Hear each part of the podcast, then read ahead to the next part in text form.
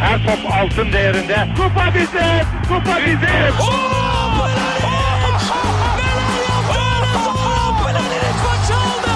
Dengeli de attı. İsabeti de buldu. Matta Fontervi. Zora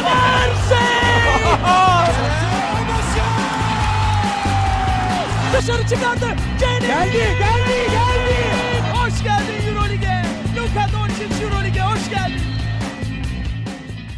İkili Oyun'un yeni bölümüne hoş geldiniz. Bugün fark ettiğiniz üzere Euroleague yayınında Serkan da bahsetmişti. Kendisi bizimle olamayacak. Gerçi nedenini biraz şey yaptı ama e, kendisiyle Star Wars konusunda büyük bir kavgaya tutuştuk. Ya, bilmiyorum öyle ikili daha iyi bence ya. Serkan son zamanlarda biraz düşüşteydi zaten. evet evet biraz formu düşmüştü. Hatta hani size çaktırmıyorum hani Obradovic kovulsa mı falan gibi garip başlamıştı artık. Biz de anlam veremiyorduk. Neyse bir süre bizde olmayacak kendisi. Ee, aday varsa maillerinizi bekliyoruz. Aynen, Serkan'ın yerine seçim yapalım. Draft falan. Valla güzel bir oylamayla bir All-Star oylaması gibi sonradan açıklarız. Yok şaka bir yana e, bir haftalık yani bu haftalık NBA programında bir ufak kafa izni kullanacak kendisi. Sonra haftaya tekrar bizimle olacak. O zaman hızlıca girelim abi istersen. Başlayalım abi. Ha, aynen. Sorularla başlıyorum. Evet. Ee, Erkut Çilingir. Bu arada sağ olsun herkes bize yani ben hatta hala şaşırmaya devam ediyorum buna ya. Bu kadar kısa sürede yani daha bir senemiz yeni dolmak üzereyken bu kadar e, sadık bir kitle oluşturmamız beni çok mutlu ediyor. O yüzden hani soru soran, yorum yapan, bize olumlu olumsuz eleştiri yollayan herkese de en baştan teşekkür ederim. Ee, Erkut Çilingir'in sorusuyla başlıyorum. Bence Derrick Rose sakatlık yaşamasaydı bile şu an bir süperstar olamayacaktı. Milletin aksine bu kadar hızlanan oyunda Rose'un düşük oyun zekası ve şutu onun süperstar olmasını engellerdi. Siz bu konuda ne düşünüyorsunuz? Eğer sakatlık yaşamasaydı ne olurdu? Bilmem ne olurdu Ali sence? Ee, ya düşük oyun zekası demeyelim ama e, bence bu yaşadığı sakatlıkların hani psikolojik etkisi ağır oldu Rose üzerinde. Ee, bu kadar hızlanan oyuna ben Rose'un çok şey kalabileceğini zannetmiyorum. Hani onun yavaş kalacağını falan ki şu hani Cavs'de gördüğümüz kısa dönemde bile gayet şey e, o deliciliğini yitirmediğini gördük ama e, yani dediğim gibi o hem sakatlığın verdiği fiziksel belki çekingenlik ve psikolojik ağırlık e, e, tabii ki de ağır yani bu Derrick Rose özelinde bir şey değil. Kim yaşasa bence e, aynı sıkıntıları yaşayabilirdi. Ya dediğine katılıyorum. Yani bir de özellikle Rose gibi oyunu patlayıcılık, patlayıcılık üzerine kurulu oyuncular için bu daha da sıkıntılı bir süreç. Yani düşünsenize herifin bütün oyun sistemi buna bağlı ve hani bacağı kesilmiş gibi oluyor bir anda yani. O yüzden Aynen dediğim öyle. doğru. Tam kanadı kırılmış gibi kaldı. Aynen öyle. Ki Zach Lavin de aynı sorunu yaşar mı diye korkuyorum şu anda. Erkut'un sorusuna bir de şunu ekleyeceğim. Yani e, Bulls'taki en top senesinde 2010-2011 sezonunda e, 62-20 yapmıştı galiba Chicago. Yani gayet iyi bir derecedeydi ve o sezonda konferans finali yaptılar. Yani Chicago'nun tamam o dönemki basketbol daha yeni dönüşüme başlamıştı ama Bulls'un o dönem kadrosunun tek sürükleyicisiydi Derrick Rose. Kesinlikle.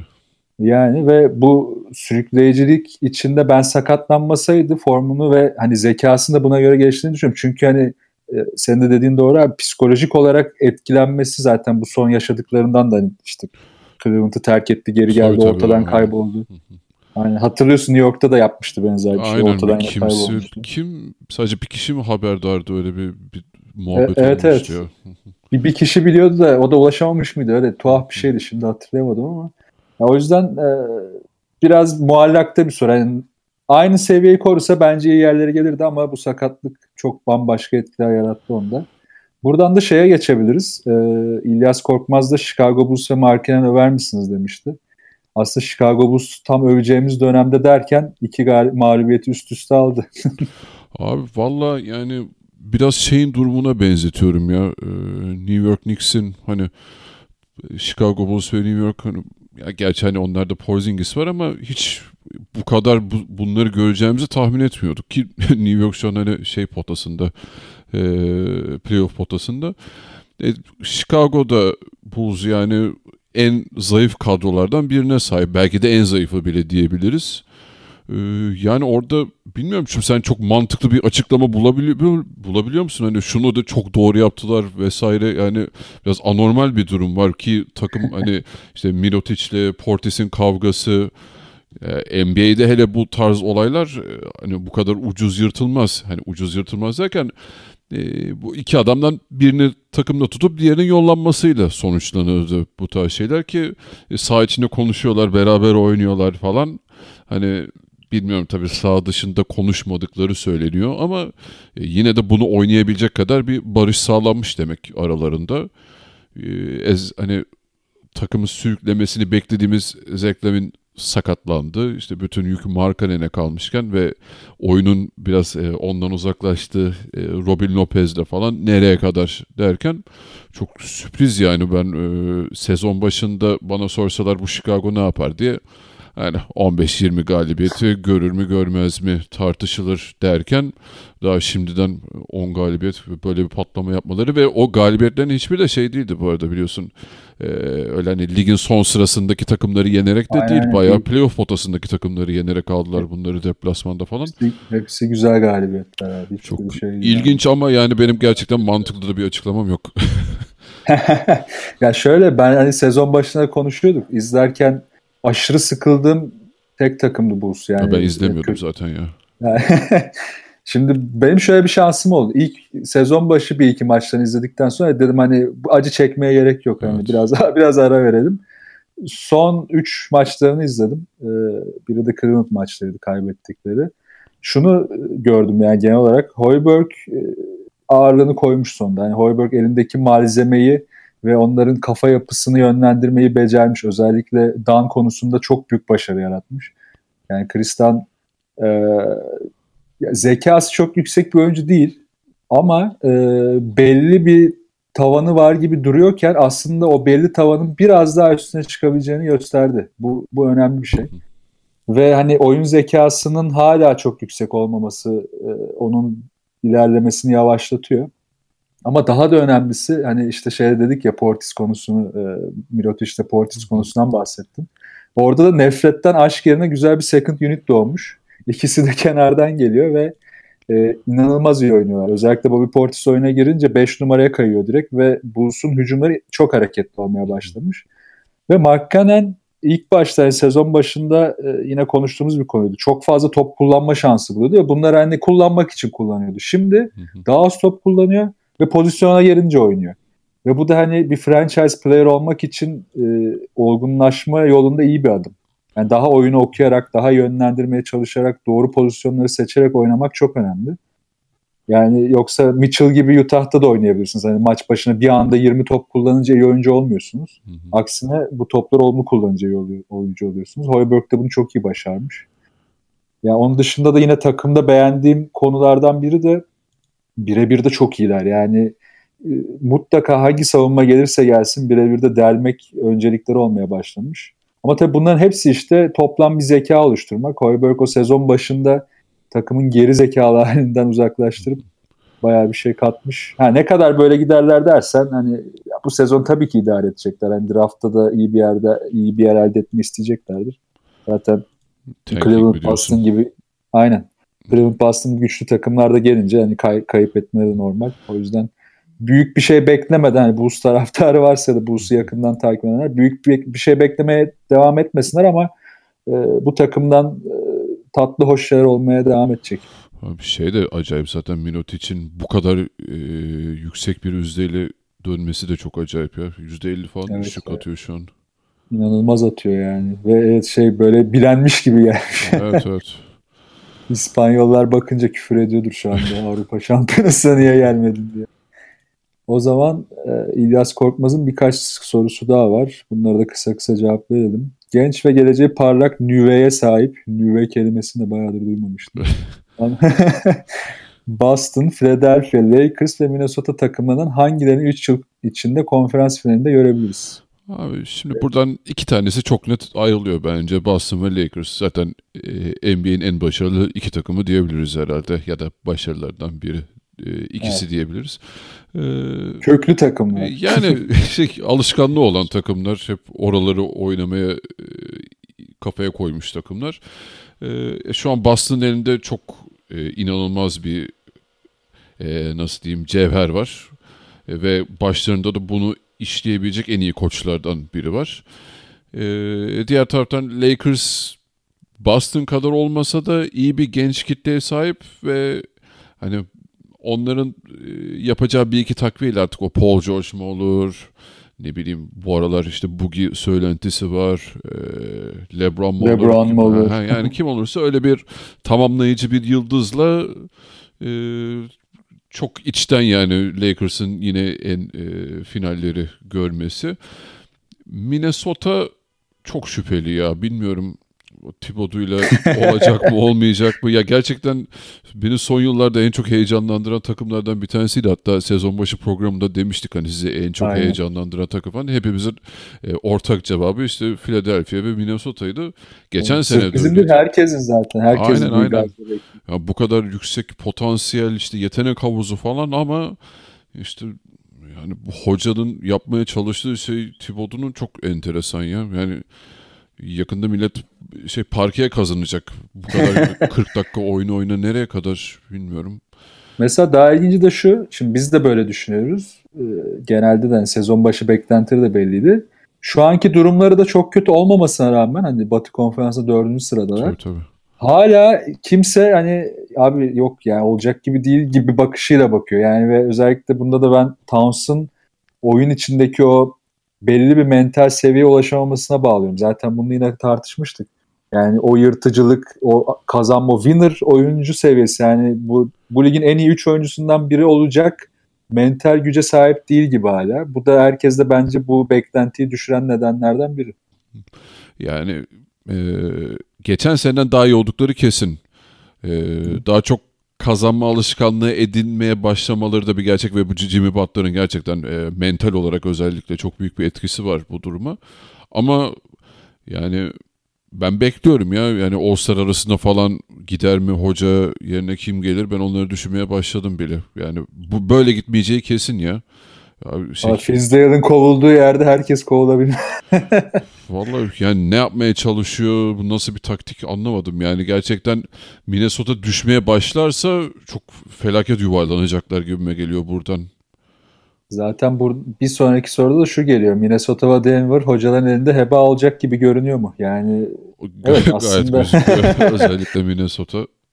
ya bu programı yaptığımız gün pazar şu anda. Denver hani dün Golden State'i yendi ama yani aması çok fazla olan bir takım. Üstüne de Minnesota aynı dediğin gibi e, hala hani belli bir seviyeyi yakalayabilmiş durumda değil ve ben oyuncu bazında da hani birebir olarak Thibodeau'nun kötü iş çıkardığını düşünüyorum. Man management konusunda, yani oyuncu yönetimi konusunda çok fazla zayıflık gösterdiğini düşünüyorum. O yüzden hani heba olurlar mı bilemeyiz tabii ama şu anda oluyorlar. Yani geleceklerini tahmin etmek biraz daha zor. Ama ya bir de Lakers konusuna dönersem şey izledin mi son dönemde abi? Bolu son birkaç maçını izleme şansım oldu. Ee, evet evet yani bir toparlanma var sanırım. Onda Değil da mi? bir gazı aldı. Ee, yani beni şaşırtan yani e, bu geçen hafta yapamadık. Ona hani biraz daha şey artık herhalde bu çocuk olmayacak derken biraz daha kıpırdanma gösterdi açıkçası. Ben bir de şeyi hissettim. E, toparlanma konusunda kesinlikle katılıyorum. E, şutu hızlanmış. Yani belli ki çalışıyor. Orta mesafedeki hani savunma önünde kaldığında bile kaldırıp atabilecek hızlara gelmeye başlamış. Bu güzel bir işaret. Ya Biraz şaşırdım açıkçası. böyle şey olmayacak bu çocuk belli. Hani kısa sürede iyi bir yerlere gelir mi bilmiyorum ama uzun vadede biraz düşünmek gerekecek. Yani Evet. sonuçta şey falan da e, ikinci sezonda buraya gelmedi. Hani Steph Curry de biliyoruz yani. Tabii, tabii. Bayağı acılı uzun bir yoldan geldi. Ha, aynen aynen. Uzun bir süreçten geçerek buraya geldiler. Herhalde Lonzo Ball da o tarz bir e, oyuncu olacak gibi gözüküyor şu an. O zaman bir, bir herkesin kafasına takılan bir genel geçer soru da Anthony Davis'in tavanı bu mu abi? Ne yapacak bu Anthony Davis? Hayal kırıklığı mı gerçek mi? Abi, Yani bakıyorum Anthony Davis'e yani şimdi hayal kırıklığı mı sorularından sonra mesela bu soruyu mesela takip etmedin NBA'yi bir süre diyelim Hı. ya da işte şansın olmadı. Dur bir istatistiklere bakayım dedin. Bir yandan da şey düşünüyorsun kafanda. Anthony Davis hayal kırıklığı mı? Abi açıyorsun. 25 sayı, 10 rebound, 2.4 asist, iki blok ortalamasıyla oynuyor şu an. Şimdi Davis'in bence hayal kırıklığı bireyselden çok takımsal. Ne diyorsun abi? Kesinlikle. Ya abi şey New Orleans'ta oynuyorsun ve ben e, hani sen de bilirsin bunu son 2-3 senedir keşke Boston'a gelse diye ağlayıp duruyorum of. yani. Of. Düşünemiyorum bile ya. yani gerçekten şey hani Boston Golden State finali hemen şey gözümün önünde canlanmaya başlıyor yani. Bence kesinlikle hayal kırıklığı değil ama takım hayal kırıklığı. Daha çok dediğin gibi. E... Aynen. Takım onu aşağı çekiyor. Yani şimdi mesela Bugi de geldi ama Bugi mesela takımın ana oyun kurucusu gibi oynuyor. Hı hı. Ama o alanı açacak şutörleri daha yeni forma girdi. Evet hani bir form buldular sonunda. Ya Holiday'inden işte Miller'ına kadar ama çok geç oldu bu. Ve hani zaten sürekliliği de ne kadar devam eder çok şüpheli bu takım. Abi senin guardlarından biri de Rajan Rondo yani NBA'in en tahmin edilemez adamlarından, en güvenmeyeceğin adamlarından biri. Ee, yani yarın ne yapar, takımımı satar, maçımı satar, her şey beklenir yani ki hani e, ben Boston döneminde severdim Rondo'yu ama e, oradan ayrıldığından beri iyice kopmuş durumda ne olduğu belli değil. E, yani biraz tabii günümüz basketboluna ya da NBA basketboluna ters giden bir yapıda bir nevi hani daha çok uzunlar üzerine kurulu bir sistemden gitmeye çalışıyor. Ee, hani sağlam kısalar da ekleyebilseler, bulabilseler çok farklı seviyeye gelebilir e, takım. Ama hani ben şeye katılmıyorum hani Davis'in hayal kırıklığı falan olduğuna kesinlikle katılmıyorum. Bu takımsal bir durum gerçekten. Evet ya bir de hani sakatlık konusu da yaşamıştı geçmiş yıllarda biraz da onun böyle bir kötü algısı oluştu insanlar üzerinde. Evet başarı hani başarı sonuçta her şeyi gösteren sonuç oluyor. O sonuç evet, gelmeyince de böyle bir algı oluşuyor. Hatta e, geçmiş programlarda gelen bir soruydu. Bu yine gelmiş Yusuf Ay sormuş işte New Orleans'e bir oyuncu ekleseniz kime eklerdiniz? Tarzı hani bir kısa mı ekleyelim, forvet mi ekleyelim, işte şutör mü eklenmeli? Aslında çok fazla eksi var. Ben hep diyorum iki buçuk oyuncu var takımda. O yüzden hani kime ekleseniz yürür burada. Sen kim eklerdin? Abi ben çok net Dragic eklerdim herhalde ya. Yani şu yüzden o da Dragic gibi çok net çembere giden ve çember çevresinde de çok rahat oynayabilen bir kısa özellikle Boogie ve Davis'i dışarı çekip e, orada onları bulmak için çok faydalı olabilirdi. Çünkü ikisi de alanı iyi paylaşamaya başladığı zaman özellikle Davis biraz daha içeride kalıyor. E, Boogie dışarı çıkıp oynamaya çalıştığında. Ve o zaman da dediğin şöyle aslında iki uzun tek tek oynadığında modern oyuna çok uygun ama ikisi beraber oynadığında hmm. onların yanındaki ekip çok önemli oluyor. Yani o zaman böyle şey gibi kalıyor. Hibrit bir yapı gibi kalıyor. Yani Dragic gibi bir adam şutu da olduğu için onları iki yönlü de kullanabilecek yeteneğe sahip olur. Ama işte ellerinde Rondo gibi bir adam var. E, hayırlısı. Valla benim e, aklıma ilk gelen isim bu soruyu düşününce Chris Paul oldu açıkçası. Chris Paul e, bayağı faydalı olurdu bence de. Yani öyle bir oynatır ki Demarcus'la Davis'i uçurur diye düşündüm. Ee, diğer ikinci adayım da sanırım Kyrie olurdu. Kyrie. Kep uymasa da evet güzel uyardı bence. Yani fantezi Yo, yaparsa... Tamamen fantezi ya. Şey, ha. yani, hani kimya nasıl olurdu ya da şeyi bilmiyorum. Hani dediğim gibi Kep hani şey konularına girmeden ama e, hani sıkıştığı anda böyle içeri girip e, bitirmede zaten NBA'in açık ara e, en iyisi Kyrie. E, hem de şey de çok uyuyor şimdi e, şey geldikten sonra Boston'a geldikten sonra hani mental olarak da daha takımı oynatmaya ve takım parçası olmaya e, uyum gösterdiği için Kyrie hani şu yeni hali ne alıp işte bu Pelicans'a koysa mesela bence cuk oturan bir şey çıkabilirdi. Evet ya yeni haliyle bayağı fayda olur. Tabii evet. yeni hali için bir de koç lazım. New Orleans evet, öyle bir sorun da. New Orleans'ın koç sorunu. Zaten hani Chris Paul'da dedim. Bu arada Chris Paul'un oynadığı yani Chris Paul'la Harden beraber oynadığı maçlarda 14-0 rekoru var üstünün. O da dipnot olarak verelim. Evet. O zaman e, devam edelim. Drew Holiday'in formundan da hani evet biraz bahsedebiliriz. Açıldı ama Drew ile ilgili hep kafamda şu, şu, şu, soru var. Yani Drew iyi bir yönlendirici. Zaten ana yönlendirici Boogie takımda ve Demarcus Cousins yani. Cousins'ın yönlendirmesi dışında top e, karar alma daha doğrusu. Top elindeyken karar alma konusunda Holiday'e bırakınca iş biraz sarpa sarıyor. Ve skor üretmede Yeteneği zaten vardı. O sakatlıklardan çok çekti ama e, o yeteneği e, oyunu New Orleans'a getirecek de New Orleans'ı bir sınıf atlatacak seviyede değil. Her zaman aynı. iyi bir takımın e, iyi bir parçası olacak olarak hayatına devam edecek bence. Aynen ben de bundan çok daha ya belli olmuyor tabii artık NBA'de son özellikle son yıllarda çok e, inanılmaz değişimler yaşayan oyuncularda gördüğümüz için artık nereden ne çıkacağı da çok tahmin edilemez yere geldi ama e, şu haliyle evet ben de daha fazlası olacağını zannetmiyorum. O zaman en meşhur sorularımızdan birine gelelim. Ya bu soruya da aslında çok cevap verdik ama hani Berkant Kılıç eski yayınlarımızda dinleyebilirsin. Obradoviç gibi bir koç neden hiç NBA'ye gitmediğini merak etmişimdir. Bir yorumunuz var mı? Yani var mı abi Neden gitme abi? Tamamen bu kişisel tercihten gitmedi. Yani bildiğimiz kadar o. Çünkü zamanında kendi de söylemişti röportajlarında. Hani Detroit Pistons ciddi olarak ilgilenmişti. Alıp götürmüşlerdi oraya. Gezdirdiler ettiler. Ee, büyük ihtimalle kendi kişisel tercihinden dolayı burada kalmak istedi. Bu da saygı duyulacak bir şey hani. Ama e, hepimizin fantezi tabii. Keşke gitse orada neler yapar. Bilemeyiz tabii ki e, kendi şöyle açıklamıştı bu durumu. Yani herkes zannediyor ki ben oraya gidince Euroleague'de olduğum gibi davranacağım. Evet. E, e, tabii ki de burada davrandığı gibi orada davranırsa iki günde ya kovulur vesaire. e, öyle bir şey DNA uymaz yani. Ama orada işte çok hani son derece zeki bir adam. E, o da ne yapacağını biliyor gayet NBA'de gitse.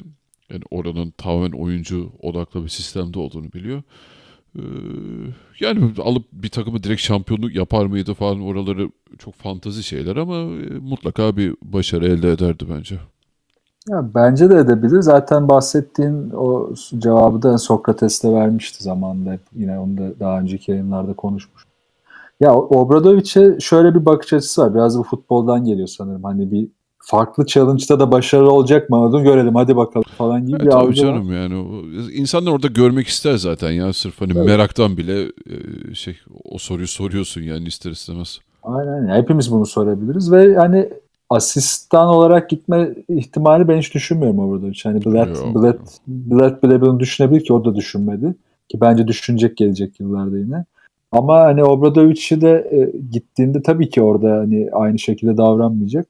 Ama şu var e, aslında NBA sistemi hani NBA'deki coaching sistemi ve asistan yapısı Obradovic'e çok da uzak değil gayet uygun. Tabii, yani tabii. şöyle uygun e, oyuncularına oyuncularıyla bireysel ilişkilere daha çok vakit ayırabilir. Şimdi burada bütün taktiksel konularla ilgilenmek zorunda. Orada çok daha geniş bir ekibi olacak. Ve Obradovic'in esas arameti farikası aslında oyuncu yönetimidir. Yani Tabii bunu ki e, çoğu kişi göz ardı ediyor olabilir. Yani sağdaki hep şey konuşuyor işte abi ne set çizdi be falan hani. Hmm. Tabii ki hani e, bunlar oyunun parçası ama esas o seti çizdiğinde oyuncu onu yaptırabilmek, oyuncuya inandırmak. Orada da için alameti farikası bu. Ben hani giderse başarılı olacağını düşünüyorum. O zaman e, Volkan Bilgin'in sorusuna devam edelim. Cedi daha fazla dakika almaya başladı. Bu geçici bir durum mu yoksa rotasyonda yer almaya artık daha çok başlayacak mı? Abi Cedi şu an zaten e, en son işte Shumpert'ın sakatlanmasından sonra daha çok e, süre almaya başladı ama e, şimdi bunu iyi ayırt etmek lazım. Hani adam yokluğundan değil yani adam yokluğundan süre alıyor değil. Cedi gerçekten kendini o rotasyona dahil ettiği için oynuyor. Ee, hani evet, birileri evet. dinlensin ya da garbage time'da takılsın diye oynamıyor şu an. Gerçekten o rotasyonun bir parçası olduğu için artık Cedi sahada ve e, tabii ki de hani alıp bir maçı çevirmedi vesaire ama çok iyi bir e, yani o takımın bir parçası oldu artık. Ha tamam evet 6. adam değil şu an. Belki sonlarda geliyor rotasyonuna ama yine de bir parçası oldu.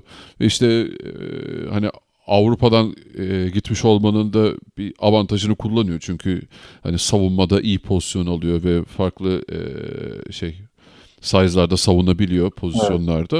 Evet. E, bu avantajlarını e, iyi öne çıkardı. E, diğer taraftan o eline gelen o e, şey şutları da olumlu yani yüzdeli kullandı ve hemen e, kendini orada bir parlattı. E, sağ dışında da çok işte ne kadar e, disiplinli olduğu çalıştığı falan hep söyleniyor zaten ilk günden beri. E, o yüzden hani kendi şeyle emeğiyle o formayı kaptı. E, Ekmeğini taştan çıkardı diye. Aynen umarız da e, e, sakatlıklar vesaire tamamlandığında bile Cedi o rotasyondaki yerini e, umarız koruyacak. E, tabii Bence bu... de koruyacak ya. Yani e, playoff'ta belki daha zor olabilir ama koruyacak gibi duruyor. Ha tabii playoff'larda iyicene e, daralan rotasyonlara çok alışıyoruz zaten ama e, yani tabii burada şey çok pay çıkaramıyorum ben hani Tyron Lue'ya da e, demek ki LeBron'un gözüne girmiş diyelim yani. ya orada şey faydalı oldu mu? Cedi'nin ilk maçlarında şey tedirginliği belli oluyordu özellikle savunmada. Yani oyuncuyu karşısındaki oyuncuyu süzme ve pozisyon alırken yakın mı duracağım, uzak mı duracağım, uzak durursam işte çok hata yapmış gibi dururum. Yakında girersem beni yere yıkarlar mı? Hani bileğimi kırarlar mı falan. Böyle bir devamlı bir gerginlik hali vardı ben.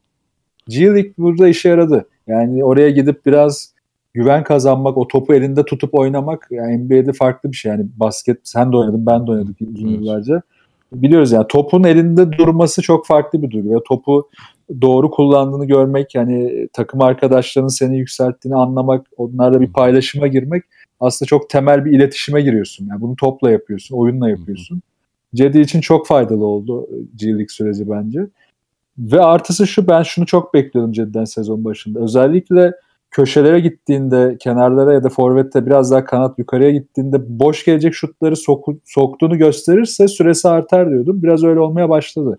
Yani o şutlar o kadar değerli ki şu an Cleveland için bunların sok girdiğini görmek dediğin gibi yani Tyron da LeBron James'i de mutlu ediyordur bayağı. E, tabii yani hem şut sokuyorsun hem de işte savunmada belli bir standarda tutturuyorsun, pozisyonunu kaybetmiyorsun, e, isteklisin falan. Yani e, çok değerli şeyler bunlar. Yani e, ben sezon başında keşke takas olsaydı diyorum ama şu an olabilecek en iyi senaryo Cedi için. Evet evet biraz o şeyimizi e, törpülediler yani takas evet, evet. Biraz da tabii şans oldu. Oyuncuların rotasyon değişti. Beklenen formlar oluşmadı. Dwayne Wade'den özellikle Derrick Rose'dan beklenenleri evet, alamayınca. Tabii tabii. Yani Shumpert sakatlanmayı değişti. belli bir seviyede oynasaydı belki yine hiç e, giremeyecekti ama şu an yani çok ideal bir senaryo oldu Cedi için. Tabii bir de Shumpert işte ya da J.R. Smith'tir işte Derrick Rose'dur deyince hani demin de sorulardan biriydi. Cedi'nin oyun zekası da burada için büyük bir artı. Çok hızlı adapte olabiliyor. Hı hı. Çok hızlı oyunu okuyabiliyor. Zaten Tyron da diyordu ya hani Zizic de yani yolladılar gerçi. Yani ikisi beraberken e, sahada bütün setleri çok hızlı alıyorlar. Bütün benim söylediklerimi çok hızlı anlayıp hayata geçiyorlar. Bu hani bu bir yetenek ve bunu iyi geliştirmiş durumda. Umarım bunu da devam ettirir. Ya bunu söyleyince aklıma şey geldi ya hani bu söylediklerimi hemen anlıyorlar ve uyguluyorlar demiştin ya şey muhabbeti çok komikti ya.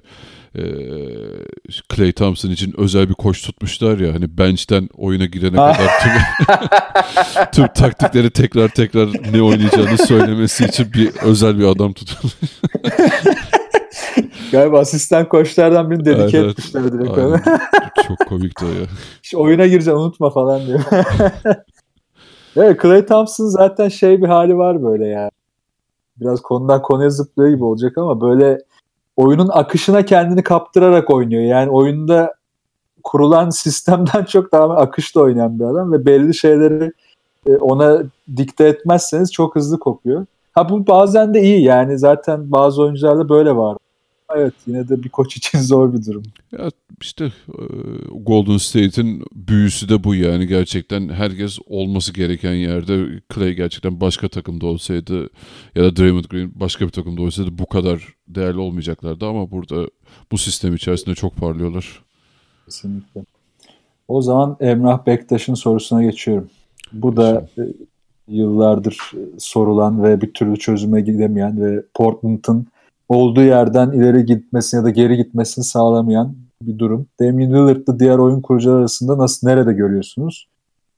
Yani Damian Lillard'ı nerede görüyorsun abi? Hani takımını e, yıllardır bir yukarıya götüremedi ve hani bunu götüremesinin tek yükünü tabii ona yükleyemeyiz ama e, genel olarak çok fazla değişim olmasına rağmen Portland'da ne ileri gidiyorlar ne geri gidiyorlar yuvarlanıp giden böyle bir esnaf gibiler yani. Ne diyorsun? Evet ya Portland biraz şeye benzemeye başladı ya. Toronto ile böyle aynı kaderi yaşıyorlarmış gibi dediğin gibi. Ne ileri var ne geri var. İşte hani böyle sezonu 4-5 bitirelim ya da işte ilk 8'de evet, her zaman oralarda varlar ama buradan da bir yere gidemiyorlar. E, Damian Lillard e, yani şey tabii bir oyun ki de, kurucu mu sence Lillard? Yani yeni anlamda soruyorum. Hani bu yeni sistemde oyun kurucu gitti de oyun yönlendirici görevi geldi ya. Hı. Rol bu rolü sahadaki 5 oyuncudan birine verebiliyor yeteneğine tabii, göre. her Yani Lillard oynayabiliyor. eskiden de iyi bir oyun kurucu muydu ya da şimdi bu yeni sistemde iyi bir oyun kurucu mu sence? Ee, iyi bir skorer ama iyi bir oyun kurucu mu? O biraz tartışılır. Yani Evet.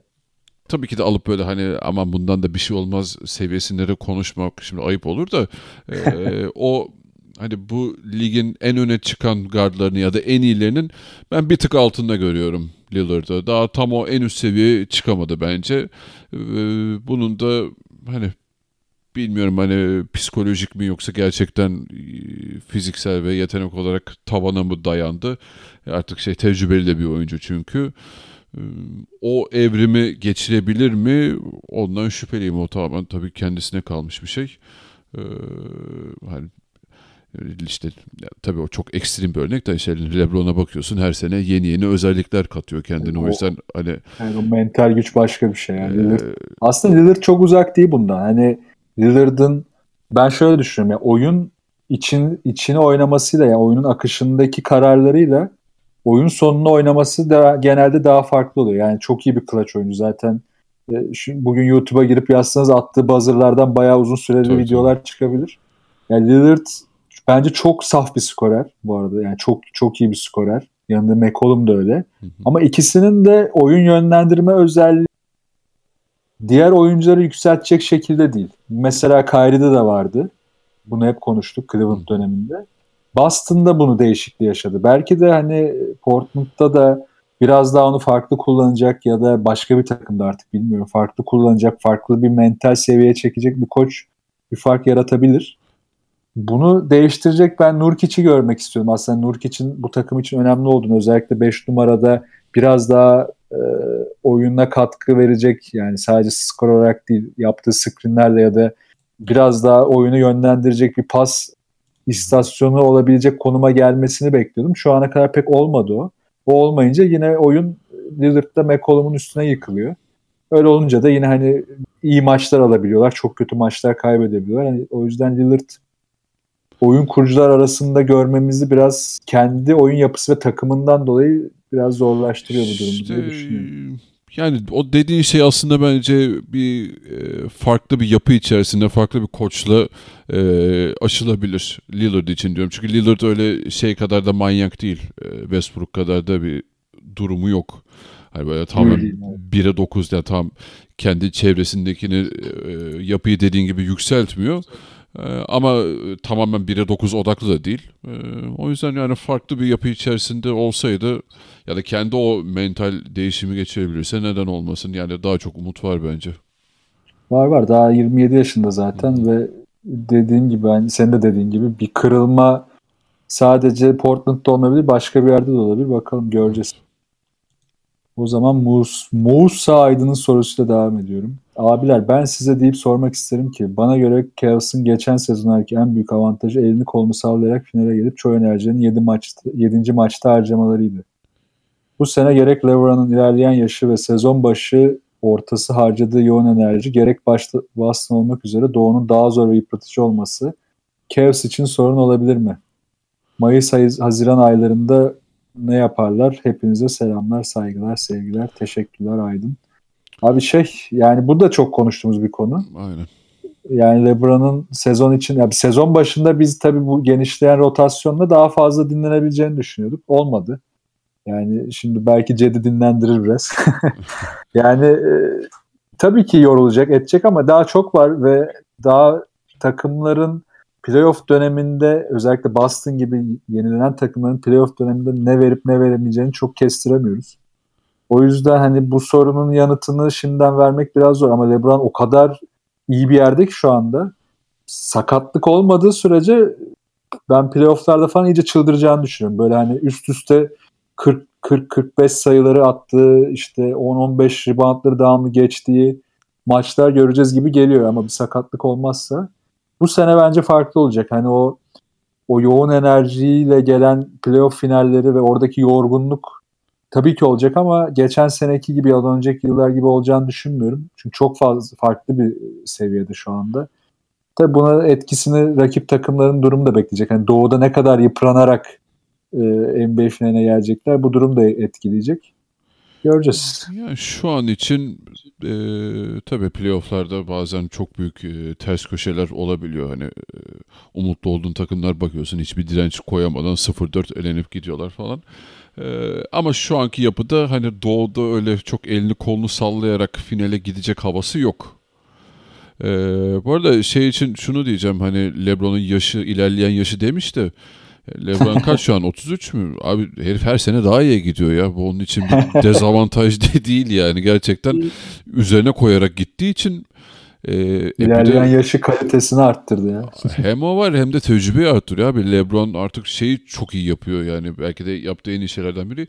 Hani nerede frene basıp nerede gaza basması gerektiğini çok iyi biliyor. O yüzden Cleveland hiç böyle endişe yaratmıyor. Ee, ki bence hani bu Cleveland'ın çıldırması da şundan kaynaklandı. E, sene başında çok dalga geçildi. O olan gelen geçen tokatlıyor bunları falan. E, artık espri malzemesi oldular bir yerden hiç savunma yapmıyorlar. O kadar kötüydü. İşte sonra LeBron'un o ünlü mood paylaşımı geldi olan durun siz diye. E, yani ben ağırlığımı koyduğum zaman ne yapacağımı gösteririm gibi bir mesaj oldu bu haftalarca süren ve inanılmaz bir galibiyet serisi yakaladılar. Yani bu mutlaka düşecek zaten sezon içerisinde. Ee, belki iyicene All-Star e, geldiğinde belki All-Star sonrası. Ama yani ne olursa olsun LeBron e, ipleri eline aldığı zaman tak diye ilk iki içerisinde bitireceğinizi bitireceğini biliyorsunuz. Yani öyle çok endişe yaratacak bir durum yok yani orada. Aynen öyle ve şunu, şunu ekleyeyim bir de e, Şimdi istatistik bakınca bazı şeyler yani görünmüyor. Bu e, basketbolda, futbolda da her sporda olan bir şey. Şimdi LeBron James evet yine 38 dakika 39 dakikalar oynuyor ama sezon başındaki kendini paraladığı kadar paralamak zorunda kalmıyor şu anda. Mesela Bulls maçını izlerken en yakın olarak aklıma geldi. İlk çeyrek hatta ilk bir buçuk çeyrek o kadar relax, o kadar sakin oynuyor ki. Çünkü tek yaptığı top yönlendirmek, top ona gelince oynamak biraz daha konuşarak biraz daha işte doğru spacing'i yaratarak diğer oyuncuları yükseltmeyi öne almış durumda. Hani sezon başı bu tam tersiydi. Kendi devamlı e, bir şeyler yapmaya çalışıp diğer oyuncularla devam bir didiş, didişme içindeydi ve kızgındı. O mood konusu da bundan çıkmıştı bence kesinlikle dediğin gibi. Şimdi daha iyi ve daha güveniyor takım arkadaşlarına. E, bence Lou'yla da belli bir seviyeye gelmişler. Sezon başından daha iyiler. Ne kadar Lou'nun etkisi hala düşük olsa da en azından diğer oyuncuların rotasyonunu ayarlama Lou'da olduğu için kenardan özellikle bunda da uyum sağlamış durumdalar. Yani o yüzden süreye bakıp da şimdi çok yıpranıyor, sezon sonu ne olur gibi bir düşünce çok doğru değil şu anda. Biraz daha maçları detaylı izleyip hani oradaki oyunlarda ve hani maça göre nasıl kendini paraladı ya da ne kadar efor sarf ettiği daha önemli bir bakış açısı olabilir. Kesinlikle. O zaman kısa bir ara verelim sonra devam edelim.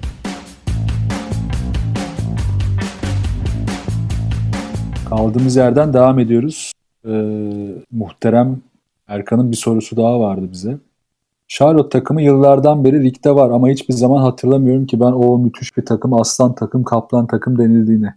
Bu takımın hakkında Michael Jordan'ın sahibi olduğu dışında neler biliyoruz abi? Abi adamlar Illuminati. Fazla bir şey çok çok gizli bir şeymiş gibi sormuş. Hep bir sinsi gibi ligde dolanıyorlar. Ama kimse konuşmuyor haklarında. Hani böyle şey olur ya WhatsApp gruplarında hiç konuşmayan bir adam olur böyle. da, ya da birisi olur ya onun gibi böyle değil mi? Gruptan çıkmıyor da. Bir de formalarında Nike amblemi yok. Kısa, e, Jordan amblemi var. Kısa bir özetle Charlotte Bobcats demiş. Biraz da nostalji yapmış abi. Bobcats kalmadı artık. Evet, Anlarsınız olur mu? 10 yıllık abi, dönemde sadece aynen. Bobcats. Aynen öyle. Olur yani ne diyorsun abi Charlotte hakkında? Jordan logosu yakışıyor mu? Valla çok güzel ya. Hatta ben ilk şeyde dikkatimi çekmişti bu. işte Eurobasket'te Hırvatistan'da kullanmışlardı o, o logoyu. Bir ne alakalan falan demiştik. E, çok da net bir cevabını bulamadık internette bunun açıkçası. E, sadece bir pazarlama hareketi gibi ama tabii Biraz evet marka konumlandırması ve hani farklı ülkelere yayma. Jordan bir marka hani Nike'ın bir alt markası gibi ayrı bir marka olduğu için bir pazarlama durumu var evet. Ee, e tabii şimdi e, takımın sahibi Jordan olduğu için e, bence çok şey yani. E, çok kurcalamaya gerek yok. Hayır klas yani güzel göze hoş gelen bir şey yani çok da sorgulamıyorsun aa bunlarda niye Jordan var diye sahibi Jordan. Ee, yani tabii diğer NBA takımlarına oranla daha yeni e, sayılacak bir takım Hornets. Yani öyle şey Lakers gibi Boston gibi çok köklü bir takım değil. Ee, kaç 20-30 senelik falan bir tarihi vardır herhalde evet. şeyin Hornets'ın en Sanırım fazla. öyle. Çok da hatırlamadım ama şimdi sıkmak istemiyorum. ee, öyle çok şeylerle de öne çıkabilmiş bir takım olmadı. Hani çok franchise player'lar falan. Ee, Yani herhalde en çok tarihe geçen oyuncusu şey olacak. Kemba Walker falan olacak e, bıraktığı zaman. Ya es- eskiden işte Glenn Rice'lar falan filan vardı. Hı. Onlar böyle şey kalıyordu yani nasıl diyeyim belli bir seviyeye kadar gelebilecek oyuncular. Star ve süperstar seviyesi. Ya All-Star'a gelse bile süperstar seviyesine ulaşamayan oyuncular. Kemba da öyle dediğin gibi. Hı hı. Ondan da beklenti her zaman çok yüksekti ama yani o o seviyelere pek gelemedi henüz. Şey en çok tanınan yüzlerinden galiba işte Curry'nin babası yani baba Curry, Ha, Del Curry, Del evet. Curry falan. Bu daha Yani, da eskilerde. e, yani fena bir şey yakalamadı Hornets hani marka anlamında kötü gitmiyorlar ama tabii daha bir başarı yakalayabilmiş bir takım değil. E, Öyle ama Ya- şeyde gitmiyorlar hani hiç böyle lig sonuncusu hani sürünelim her sene tanking tanking falan kastıran bir takım da değil.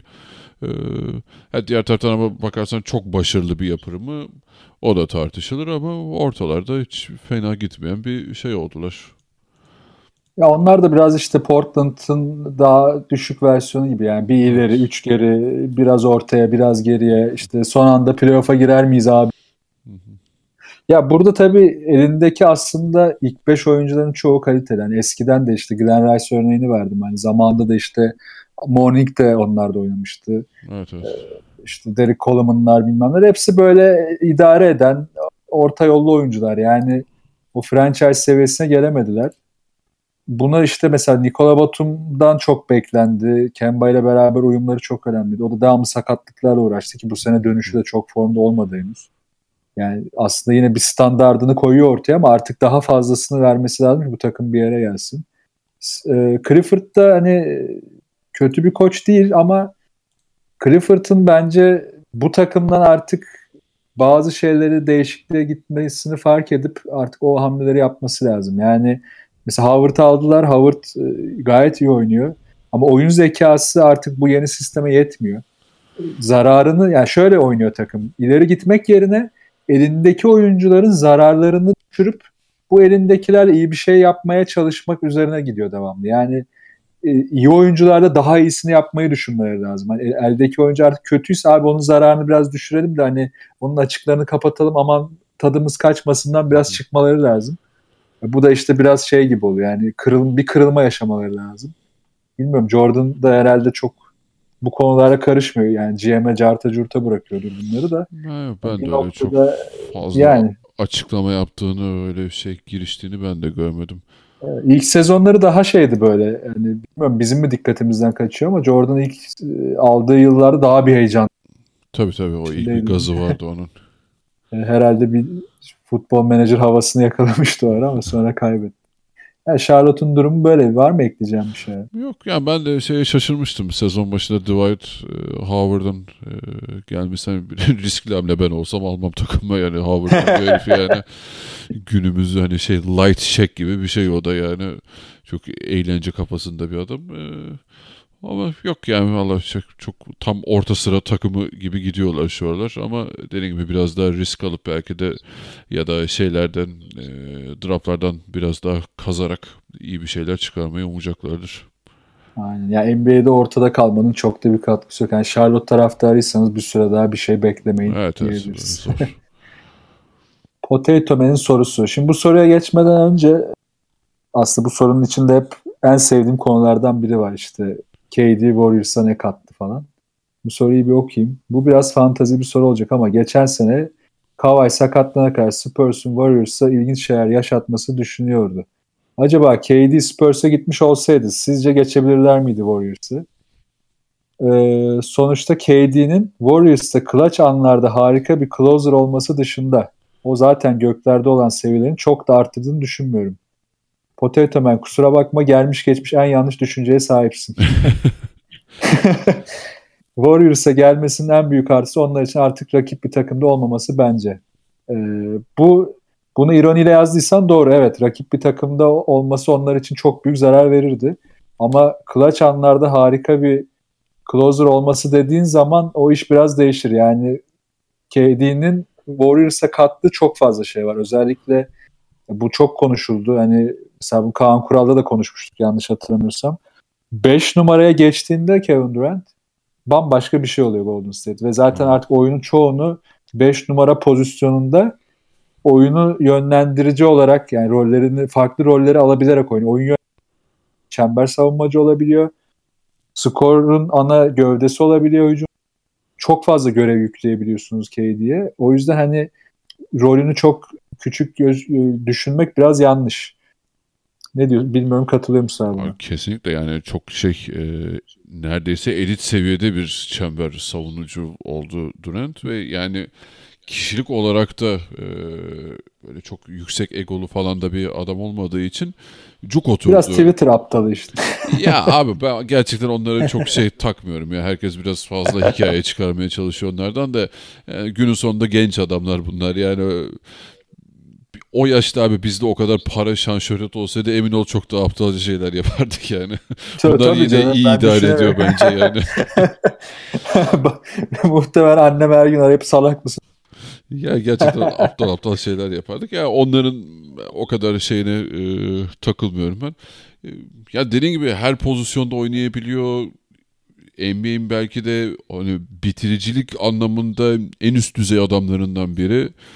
Hani öyle sadece clutch oyuncusu oldu geldi Golden State'de hani tek görevi oymuş gibi çok basite indirgemek olur ve haksızlık olur yani. Hem Golden State'e hem Kevin Durant'e Steve Kerr'e herkes haksızlık yani bu. ee, şey tartışabiliriz hani Spurs'e gitseydi ne olurdu? O çok çok kötü olurdu abi. Çok fena olurdu yani. Bayağı psikopat bir ta- ya özellikle ben şey düşünemiyorum. Savunma tarafında yani iki tane böyle örümcek gibi oyuncun olunca çok karmaşık olur yani onların yardım yapıp geri dönmeleri işte açık sahadaki savunmaları, çember savunmaları falan çok çok acayip olurdu ya ben hayal edemiyorum yani. Ve gerçekten hani Golden State'den sonraki en iyi senaryo olabilir belki de Durant tarzı bir oyuncu için. Hani Kawhi da böyle hiç egolu bir adam değil. Parker değil, Evet. Ginobili değil. E, takımın başında işte efsane var zaten Hı. Pop gibi. Ee, ya gerçekten Golden State'de rakip olur muydu? Olurdu. Çok net olurdu yani. Geçer Olurdu. miydi Ge- onu bilemiyorum ama çok net rakip olurlardı. Geçer miydi sorusuna artık geçen senenin konferans finalinden bir girebiliriz. Yani Kawhi sakatlanmasaydı ben çok zor geçeceğine inanıyordum serinin. Hani Golden State'in hatta konunun işte belli noktalarda yine Green'in alacağı bir bir sakatlık işte Curry'nin oyundan düşüşü falan derken böyle bir kırılma anıyla birkaç sürpriz olayın olabileceğini düşünüyordum. Ama şöyle bir durum var hani Kawhi'nin şimdi şöyle sorunların başında şu geliyor Spurs'e. Kawhi oyundayken ve oyunda değilken iki farklı yapıya bürünmek zorunda kalıyor. Yani Kawhi çünkü çok fazla açık kapatan bir oyuncu. O oynadığında diğer oyuncular biraz daha rahat takılmaya başlıyor. O oynamadığı zaman diğer oyuncular daha fazla sorumluluk ve risk almaya başlıyor. Onun yapabileceklerini paylaşmaya başlıyorlar. Böyle bir tuhaf bir denge var orada. Şimdi bu dengeyi Popovic bu sene nere seviyeye çekti henüz göremedik. Çünkü hani sakattı. Sakatlıktan döndü. 2-3 maç çok kısıtlı sürelerle oynadı. Çok bir şey göremedik. Hani zaten bize yine gelen sorulardan biri de oydu. Hani Kawhi döndü. Spurs ne olacak? Hani o soruyu da buna ekleyeyim hazır Spurs konuşuyor. Olur. Yani sence ne olacak abi? Hani bu sene zaten bir yazı çıkmıştı. Şimdi tam içeriğini hatırlamıyorum. Ringer'daydı galiba. De miydi? İşte Kawhi oyundayken Spurs'un savunması düşüyor gibi bir yazı yazılmıştı. Ha, evet, bu, hatırladım, evet. bu hatırlamışsın abi. Bu bakış açısıyla ilgili bir şey aslında. Yani sadece istatistikle belki daha fazla sayı yiyor ya da şey yapabiliyor ama maçın bir anı öyle gelir ki yani işte LeBron James'in finalde yaptığı blok vardı ya o blok mesela sadece Kawhi yapabilir. O yüzden hani Kawhi oyundayken savunma düşüyor yargısı çok da doğru olmuyor bu durumda. Yani sayısı olarak doğru olabilir ama Spurs'un mantığında çok doğru olmuyor. Yani o yüzden şimdi Kawhi dönecek. Bu denge yeniden oluşacak ve takım nereye gidecek? Sen ne diyorsun abi bu konuda? Ee, ya şu an döndü demek dediğin gibi çok doğru olmaz çünkü çok kısıtlı e, sürede oynuyor. Yani Kavai'ye e, yanlış hatırlamıyorsam geçtiğimiz senelerde 36'ını hiç görmez kolay kolay yani 30-33 bandında falan oynayan bir adamken e, daha şu an hani 2-3 maçta 15 dakika civarı falan oynadı. E, Spurs hala şeyden devam ediyor zaten Lamarcus üzerinden e, onu temelinde dönmeye devam ediyor. E tabi bu değişecek.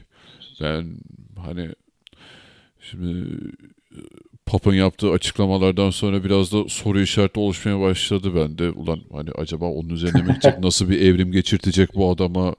Biliyorsun hani benim suçum istediğim gibi oynat, istediği Evet, gibi evet. oynatmadım onu falan dedi. Ya ama burası Kawhi'nin takımı abi. Ben zannetmiyorum ki hani Kawhi daha bir ikinci planda tutup Lamarcus Ya öyle bir şey olmaz ama Lamarcus'un o sahadayken esas evet uyum sağlaması önemli olacak. Ee, Ya bilmiyorum ben çok net bir cevap veremiyorum. Şu an hani Lamarcus'un e, öyle bir anda şey geçirdiğini de düşünmüyorum. Ben mental bir e, değişim geçirdiğini düşünmüyorum. Zaten e, geçen senelerde de buna yakın şeyler oynuyordu. Hmm, Yani Kawhi dönünce tabii ki de takım e, mutlaka seviye atlayacak ki e, Popovic'in kurduğu sistemde gerçi o bir noktaya kadar düşüyor. Onun altına inemiyorsunuz. E, çok e, inanılmaz bir kültür oturmuş durumda orada artık kimle oynarsa oynasın hani e, şey e, dansçı kızlardan birini alsa yine fark etmeyecek yani öyle bir sistem var. Onlar bile bir sistem içinde yapıyor her şeyi. Aynen E, işte başarılı olmak da gerçekten böyle bir şey bir koç olarak. Neyse yani mutlaka değişecek ama yani nereye doğru evrilecek? Lamarcus o değişimi ne kadar e, kanıksayacak ve o konsantrasyonu ne kadar yukarı çıkarabilecek? Hemen Kavay'dan ne alacağımızı biliyoruz. O mutlaka takımı playoff seviyesine e, finallere kadar e, zorlayacaktır, getirecektir. Ben bilmiyorum ben gerçekten Lamarcus kısmı daha çok şey merak ettiriyor beni. Kafanı kurcalıyor değil mi? ya da Lamarcus'a girmişken o zaman hani biraz aslında daha önce de yine konuştuğumuz konulardandı. Popovic'in Spurs'te oluşturduğu sistem biraz hibrit. Yani e, her takıma göre, her hücuma göre hatta her o maçın içindeki gelişmeye göre takım e, su gibi şekil alabiliyor. Ve hani post-up oyununa ağırlık verdiği bir bölüm olabiliyorken tamamen hız ve işte sete oturduğunda bir aşırı hareketlilik işte pace and space üzerine e, takılabiliyorlar. Ama e, toplama baktığımızda bunun sürdürülebilirliği için işte oyuncuların da devamlı istikrarlı olması lazım. Yani o yüzden mesela Ginobili değerli. Bu kadar uzun süredir istikrarlı oynuyor işte. Parker değerli. Çok uzun yıllardır bunu oynuyor. Ya böyle bir yapı oluşturması, oluşturmanız için elindeki oyuncuların çok uzun yıllar geçirmesi lazım. Lamarcus da bence bu süreyi biraz kısaltabilirse ki bu sene işaretini verdi. O zaman o da bir şey yapabilir. Yani artık tamam ona bir izin verildi, bir hareket alanı açıldı, biraz daha takım ona yaklaştı. Şimdi onun da bir adım atıp bu sistem içinde kendi oyununu oynayabilecek hareketleri edinmesi lazım. Yani bu hareketler nedir? İşte en az en basitinden spacing'tir. İşte en basitinden post-up yapacağı hücumları doğru seçmektir ya da işte koçunu dinlemektir gibi şeyler. Burada da konu şeye geliyor işte Erda Avcı'nın sorusu. Bu Ace Space oyunu göze gerçekten hoş geliyor. İzleme keyfini katlamış durumda ama bunun panzehiri yok mu? Yani içeriye iki tane uzun koysak işte herkesi döverek yine hücum edemez miyiz? Tabii ki bu biraz artık işin romantikliği de ya da işte isolation oyunuyla işte farklı alternatifler yaratılamaz mı konusuna geliyoruz. Yani bu Spurs'un da aslında hatta Popovic'in de benim hep dediğim seminerinde bahsettiği yeni oyuna bayılmıyorum ama bu oyuna da uymayacak kadar aptal değilim e, söylemine geliyoruz. Yani Pace and Space için Ya da bu iş en iyi yapan takımlardan biri Golden State için bir panzehir yaratmak mı asıl sorun? Yoksa herkesin bu oyuna adapte olması mı ve bu oyun içinde çözümler üretmesi mi? Yani Pace and Space'i oynayarak farklı alternatifler yaratmak mı? Ne diyorsun abi bu konuda? Yani nasıl karşılık verilebilir? Ya da işte Kaan Kural'la yaptığımız programdaki işte onun e, mesela öngörüsü savunmanın baskı alanlarının değişmesi ve savunmanın e, temposunun 40, 48 dakika yayılması üzerineydi. Abi yani bunun örnekleri elimizde var. İki tane hantal uzunlar tabii ki de oynayabilirsiniz, sayıda bulabilirsiniz ama bu sizi belli bir yere kadar getiriyor. Al işte az önce şey konuştuk hani Pelicans'ı konuştuk. Al, yani hantal değiller ama iki tane süperstar uzunun var. E, nereye kadar evet. getiriyor bu seni? Şey e, şu an kaçıncı New Orleans? bir yere kadar. Gerçekten bir seviyeye kadar getirebiliyor. Tam getiriyor. Sonuncu da olmuyorsunuz ama hani playoff'a girer mi girmez mi ya da ne zaman düşüş yaşar falan diye bekliyoruz New Orleans'tan. Zaten şu an playoff sınırında işte yine 8. Yani işte sınırda. Yani bilmiyorum sence playoff oynar mı New Orleans? Yani sakatlık olmazsa ve diğer hani mesela oradaki şimdi bakıyorum alttan gelebilecek takımlara Utah Jazz var. Hani Clippers var. Lakers var, Kings var. Zaten Kings'i geç. Lakers'ın bu sene ben playoff yapamayacağını düşünüyorum. Clippers'ın hali ortada. Aslında biraz da diğer takımlardan dolayı playoff Heh, yapma şansları var ama kendi oyunlarından dolayı değil. Aynen. Alt taraf çok boktana bağladığı için. Yani işte aynen. Lakers çok şey e, genç. Memphis tepe taklak düştü. İşte Phoenix'da yapılan Sacramento ne yapıyor belli değil. Clippers çok düştü falan. İşte bir Utah zorlayacak oradan e, şu an. Neyse yani çok şey takım şeyine gelmeyelim. E, geyine girmeyelim. E, yani uzun bu arada şey de mesela bunu örnek verilebilir. E, Euroleague'den mesela Efes. Perosovic uzun evet. süre iki uzunla bu takımı denedi. Abi bir yere kadar e, o, özel adamlarınız yoksa hani mesela Yudoh Veseli gibi adamlarınız yoksa elinizde abi sizi köşe üçlükleriyle öyle bir döverler ki ya dış atışlarla. E çünkü oyun oraya evrildi.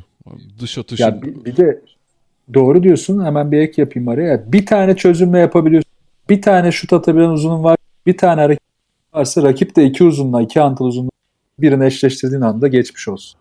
Yani oyuncu dışarıya çektiği anda senin o hantal uzunluğu ya da işte çok kaliteli uzunluğu artık hiçbir işe yaramıyor yani. En azından yarı yarıya etkisini düşürüyor direkt. Abi tutamazsın ki abi ben yani tamam oyun değişecek belki o hani Kaan Kural'la bahsettiğimiz o tam sağ baskı vesaire gelecek de abi artık işte Kyrie gibi Westbrook gibi adamları sen nasıl savunacaksın ki? Yani sen bir adım atıp çektiği anda dışarıya imkan yok yakalayamıyorsun herifi. Yani artık o kadar hızlandı, o kadar güçlendi ki adamlar. Ben zannetmiyorum yani onun e, değişebileceğini artık bu seviyeden sonra.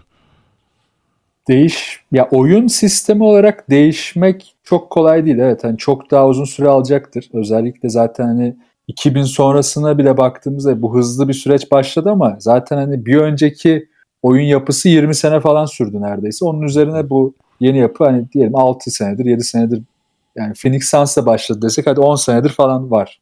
Ki o zaman da Phoenix Suns'a öcü gözüyle bakıyordu herkes hani D'Antoni'nin Phoenix Suns'ına. Ee, burada esas sıkıntı, esas farkı yaratacak şu bence. Oyuncular çok fazla uzuyor. Ve uzun oyuncuların artık rolleri eski tip uzun oyuncu rolü değil. Bu herkesin devamlı artık dilimizde tüy biten bir şey. Ama atladığımız konu şu bence. Bu oyuncular savunmaya geçtiğinde işte Antetokounmpo, LeBron James, Kevin Durant, işte e, Porzingis, belki ileride Bender, Mark işte bunların hepsi çok hızlı help and recover yapabilecek işte özellikle çok hızlı oynayan takımlara karşı e, artık burada yardımlar ve switchler çok önemli. Switch yaptığında her oyuncunun karşısında kalabilecek yani savunmanın ağırlık merkezini hiçbir zaman kaybetmeyecek oyuncular bu tip oyuncular artmaya başlıyor ve arttıkça ve bu oyunculara sahip olan takımlar da artmaya başladıkça bence iş biraz biraz biraz panzer yaratmak değil de bu pace and space oyununu benimseyen takımların bu tip oyuncularla karşılık vermesi yani rakibe yanıt vermesi daha rahat olacak. O zaman da hani işler daha da zevkli hale gelecek bence. Böyle daha e, zevkli, daha göze hoş gelen maçlar izleyeceğiz. Özellikle fizik olarak da güçlenince bu tip oyuncu yani şimdi Antetokounmpo'yu görüyoruz şutu yok diyoruz ama yani LeBron James ve Durant gibi düşünmemek lazım. O kadar güçlü ki çembere çok rahat gidebiliyor. Yani sırtı dönük, yüzü dönük. Yani savunma karşısında dursan olacak ki duramıyor zaten. Hani dur, durmasına imkan yok. Yardım getiriyorsunuz, yardımı da deliyor. Yani yardımı delmese bile faal aldırıyor. Yani devamlı bir zarar verebiliyor karşıya. Çok fazla tehdit. Abi de O yüzden bu oyun aynen. Yani gir abi. E, Hücumda da şey özlüyorum falan demiş yani post oyunları işte low posttan uzunlara top aldı falan. Ya tamam özlüyoruz belki ne bileyim onları da hani böyle Sabonis'in Ben özlemiyorum falan. vallahi. Ya, ya tabii hani şey nostaljik oluyor da bence Ama bak şimdi bir dakika Sabonis dersen durum farklı ama Sabonis klasik bir post-upçı değildi ki. Esas başlatan adamlardan biri asist yeteneği olan ilk uzunlardan. şey anlamda söylüyorum yani o onu görmek e, o tarz oyunları görmek tamam hani bir nostaljik kafa yaratabilir ama şimdi eski maçları dönüp izleyince bir sıkıcı geliyor abi bunlar. Of, evet ya. Çok yavaş geliyor Özellikle çünkü Toplam tempo çok yavaş. Bazen şeyde de çok oluyor bu Euroleague maçlarında oluyor. Lan sırtına al, al ittir geri gel bilmem ne yok hook shot denemeler falan abi. Basket çok uzaklaştı ondan ya. Gerçekten e, eskisi kadar zevk vermiyor onları izlemek. Kesinlikle ya hiç zevk vermiyor. Sadece şeyleri çok güzel izleyebiliyorum işte bu son topları, buzzer'ları falan çok eğlenceli. Aynen aynen. Utah Chicago finalinin son çeyreği falan en fazla.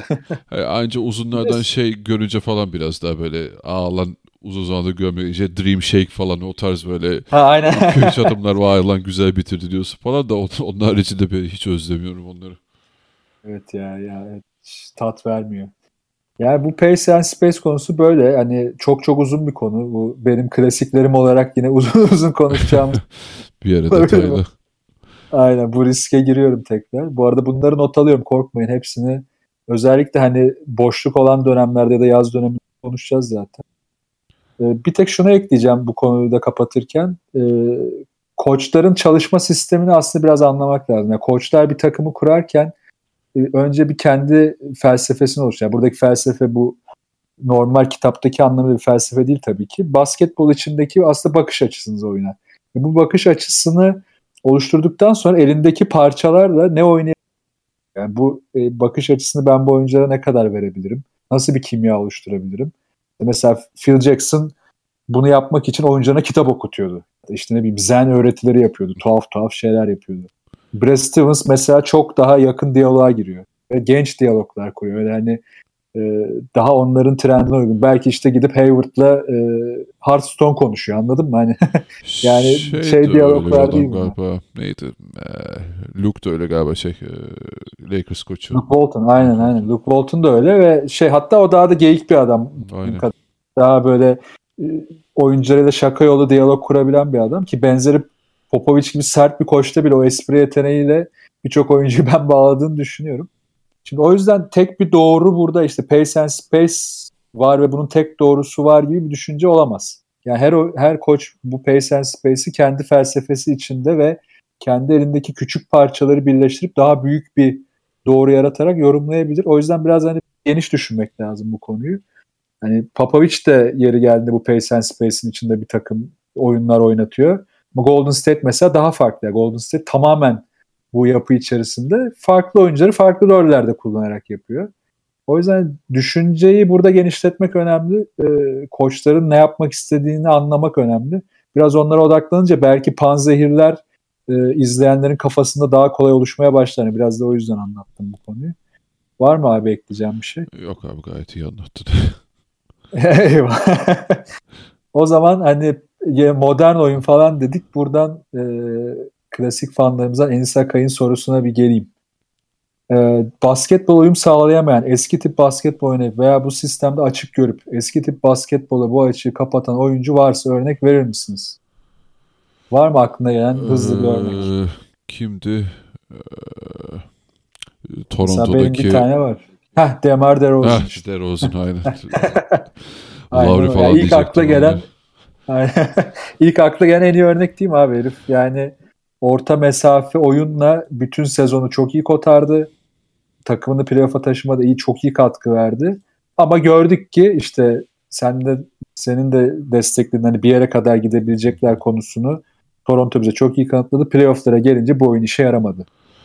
Yani İşte- o yüzden e, de Rosen gibi oyuncuların bu sezon baktın mı abi istatistiklerine? Üçlük denemelerini 3 katına falan çıkardı. 2-3 Aynen. katına çıkardı geçen Tam sene. onu diyecektim. Yani onlar da artık e, farkına vardı tamam lan. E, bu, bu iş böyle gitmeyecek e, mecburen abi yani o değişime uyum sağlayacaksınız yani öyle e, tam dikine giderek ya da eski tarz tamam tam playoff'a getirdi seni de ne, ne oldu sonuç ne? Ya, darmadağın oldu yani. Aynen öyle ve ve şu sıkıntı yaratıyor. Sen oyun planını da bozmak zorunda kalıyorsun için. Çünkü çok orta mesafe oynadığı için dış tehdidi olmadığını bildiği zaman savunma ne yapıyor? Gömülüyor. Gömülünce içeriye yani çembere gitmen çok zorlaşıyor. DeRozan da akıllı bir oyuncu. Bence hani bu oyun sisteminde açık görüp kendini geliştirmeye uyuyor ama bu açığı görüp kendini geliştirmeyi daha da devam ettiriyor. Bu açıdan da değerli bence Demar'da. Ee, onun haricinde şey de geldi bak aklıma şimdi. Ee, Şimdi hani uzunlar vesaire de çok değişti ya. Mesela onun o kadar değişmeyen uzunlar da var. Mesela DeAndre Jordan. Ee, ilk günden beri Ha, aynı. evet. Hala şutu yok. Ee, iyi bir top yönlendirici değil vesaire. Aldığını patır kütür şey basmakla meşgul bir arkadaş yani. Ee, ama onu bile kullanabiliyorsun mesela bu sistem içerisinde. E tabii atletizminden yararlanıyorsun. Çember savunmasından yararlanıyorsun. Ve hani işte yine ona göre bir yapı kurarsan dediğin doğru hani çembere çok yakın top kullanıyor ve bu yakın pozisyonu hazırlayacak bir gardın olması lazım. Aynen. de. Yani bunları yapınca o oyuncu da değerli oluyor. İşte Kesinlikle. aslında 5 oyuncuyla yükselen yapılar. Tek başına çok zor. Mesela Lamarcus'u da konuştuk o kadar. Onu da ekleyebiliriz bu yapıya. Tabii, çok tabii. fazla Aynen. yani post-up yapıp fadeaway atan bir oyuncuydu klasik. Şimdi artık oyuna bakışında biraz daha farklılıklar var. Başka var mı aklına gelen? Mesela koç olarak da Popovic'e örnek verebilirim. O da hibrit. Obradovic de öyle bence. Yani eski ve yeni oyunu çok iyi hibrit olarak kullanıp e, eski oyundan gelen bazı gelenekleri yeni oyuna monte edebiliyorlar gibi. E, abi Obradovic tüm sistemi buna ters kurdu zaten bir nevi ya. İki uzun üzerine sistem kurdu. E, işte Veseli, Yudo üzerine mesela Obradovic öyle bir sistem kurdu ki kalmadı yani gerçekten Avrupa'da bile artık o tarz şeyler. Ama işte e, Büyük başarı. ondan bile yani çok farklı bir şey çıkarabildi tabii ki. Dediğim gibi daha hibrit bir sistemde o da. Çok fazla hücum silahını e, elde e, elinizde varsa oynayabiliyorsunuz. Ya NBA'de ya bilmiyorum ya oturup biraz şey bakmak lazım. Mesela şey öyle ya tam öyle değil ama mesela Ben Simmons da hani daha Evet, o da şutu üzerinden var olan değil de işte işte hani potaya gidip e, bitiren oyunculardan bir tanesi. E, Mesela Avrupa'dan var mı aklına gelen? Benim aklıma çok hızlı Kyle Hines geliyor. ha, Tabii eski tip uzun aynen. ama çok değerli hale geldi falan. Abi ben Kyle Hines'e şey söyleyecek bir şey bulamıyorum ya. Hani Değil mi? Euroleague e, şey geyine girmeyeyim de o boyla o kadar yüksek e, zıplayabilmek dikey olarak ve e, işte kol boy falan ya çok acayip bir adam o da gerçekten. Ve çok kendisinden çok daha uzun, hareketli, iri oyuncuların yanında durabilmesi çok değerli ya yani. Çok çok güçlü. Keşke adam. ben diyorum abi yani boyu uzun olsaydı NBA yap, yapardı çok rahat. E, boyu işte uzun boy- olsaydı tam şey işte DeAndre Jordan falan gibi bir şey olacaktı yani gerçekten. Aynen. Ve çok daha akıllısı. evet tabii. o zaman biraz artık e, sonlara geliyoruz. Hızlandıralım. Hızlandırılmış bir bölüm yapalım. Böyle hızlı hızlı geçelim son konuları da. Ee, Volkan Otabaş'ın bir sorusu vardı. Hani Türk oyuncuları bu sistemde yani eskiden NBA'de oynamış Türk oyuncuları bu yeni sistemde ve takımlar içerisinde kime koyabilirdiniz diye. İstiyorsan hızlıca ben Mehmet Hidayet ve Mirsat'ı düşündüm. Hangi takımlara koyardın abi bu oyuncuları? Abi benim aklıma da ilk Mirsat geldi. Ee, Mirsat mesela Boston Celtics'e veya Oklahoma'ya koyabilirdim ben. Vallahi güzel olurdu. abi. Oklahoma'ya niye koyardım? Çünkü Mirsat da böyle top eline değmeden e, oyun içinde kalabilen bir adam. Hani nasıl Steven Adams e, bu özelliğini öne çıkarıyor.